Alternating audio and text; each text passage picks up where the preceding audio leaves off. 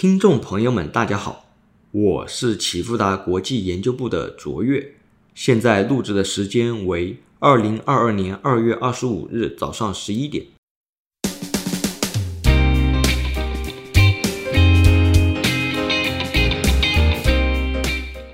今天为大家带来的是近期中国宏观经济、金融市场的新闻回顾与重点摘要。政策方面，据中金公司研究部整理，二零二二年二月十六日，中国国家发改委、中央网信办、工信部、国家能源局联合印发通知，正式全面启动中国一体化大数据中心体系总体布局设计——东数西算工程。东数西算是指通过构建数据中心、云计算、大数据一体化的新型算力网络体系，将东部算力需求有序引导到西部，优化数据中心建设布局，促进东西部协同联动，属于中国财政刺激的新发力点。据广发证券郭磊团队整理，二月十八日。中国国家发改委等十四个部门联合发布了促进工业经济平稳增长的若干政策和关于促进服务业领域困难行业恢复发展的若干政策。这两份文件是二月十五日中国国务院常务会议精神的措施细化和落地实施，是宏观经济政策稳增长的组合拳之一。两份文件的主要关注点有五个：一、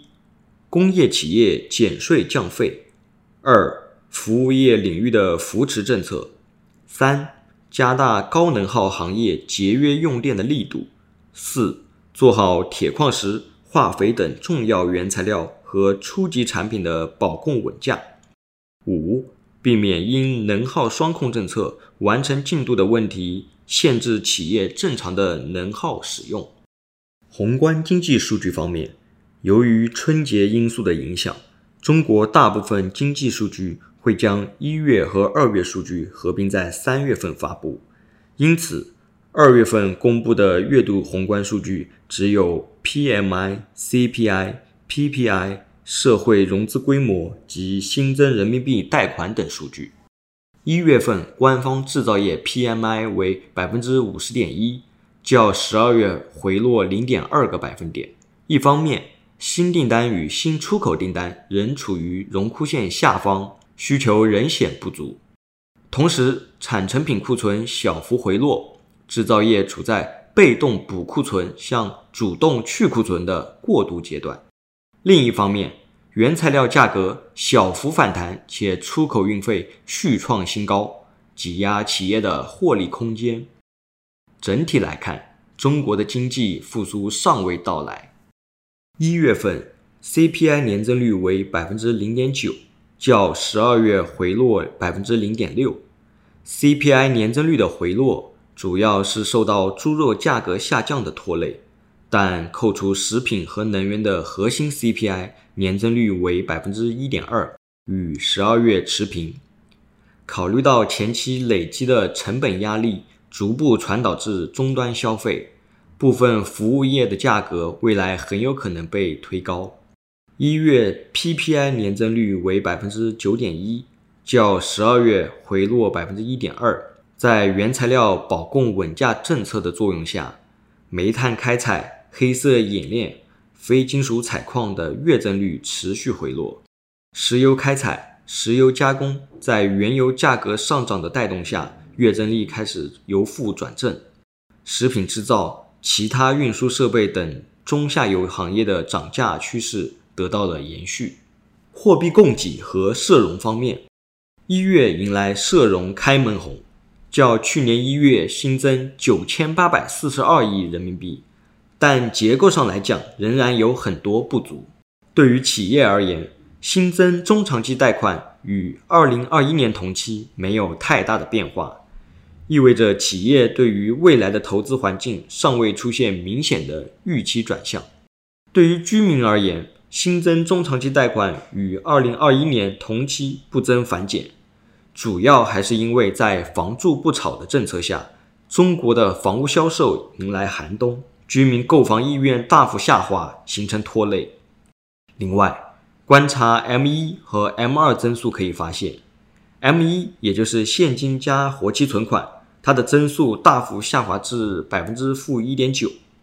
；M 二也就是现金加活期存款加定期存款，它的增速上升至百分之九点八；M 一减 M 二的剪刀差骤降至百分之负十一点七。这意味着短期经济环境悲观，企业更愿意把钱从活期存款转为定期存款。也就是说，本次新增社融开门红，并没有改变当下实体经济的悲观预期。股市和基金方面，根据海通证券的研究，一，人民币贬值时，北上资金，也就是外资，约有百分之六十的概率流出中国股市；二。恐慌指数，也就是 VIX 上升时，北上资金约有百分之八十的概率流出。在美国联总会加息预期升温、乌克兰俄罗斯矛盾加剧的背景下，美股波动加剧将会带来恐慌指数的上升，也会加大外资流出中国股市的意愿。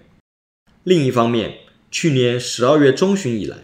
上证指数最大跌幅达到百分之九点五。诸多私募基金净值出现大幅回撤。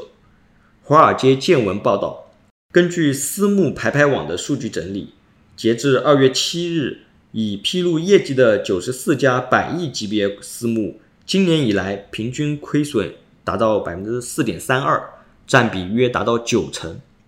而据万德数据终端收录的股票策略私募基金净值情况。目前总计有一千二百二十三只产品的净值低于零点八元。当私募基金触及预警线或是清盘线，也称为止损线，或者是投资人赎回意愿加大的时候，这些产品不得不被迫减仓或者清盘，很有可能会加大中国股市的波动。